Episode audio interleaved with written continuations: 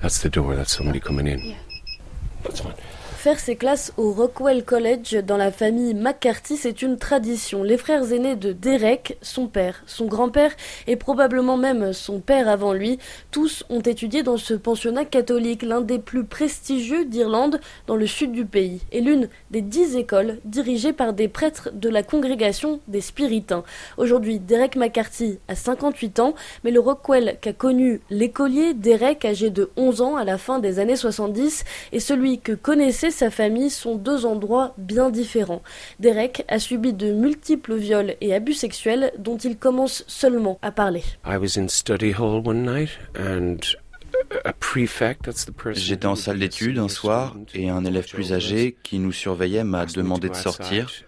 C'est là que l'un des prêtres a décidé de me caresser et m'a obligé à le caresser jusqu'à ce que je ne sais pas si 50 fois c'est le nombre exact. Ça pourrait être plus de 50 fois, mais ce n'est pas moi.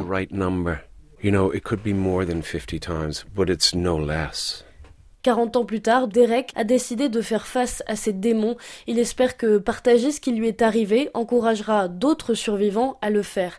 Les spiritains ont accepté de lui verser des dommages et intérêts à hauteur de 100 000 euros.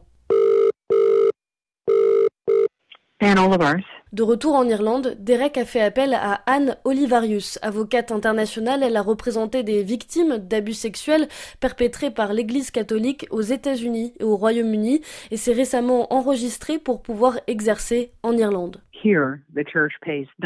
Ici, l'Église ne paie rien. Pour Derek McCarthy, j'aurais pu obtenir plusieurs millions de dollars aux États-Unis. Mais ici, c'est 100 000 euros. En payant si peu d'argent aux victimes de ces crimes, dont la vie a été ruinée, cela montre un manque de respect. Ça montre qu'ils pensent être au-dessus de la loi, qu'ils peuvent dicter leurs termes, et la justice, je ne pense pas qu'elle fonctionne ici. Un manque de confiance dans la justice et un manque de confiance surtout dorénavant envers l'Église.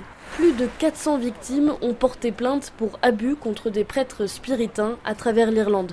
80 cas ont été réglés et 5 millions d'euros en tout ont été déboursés par la congrégation des spiritains.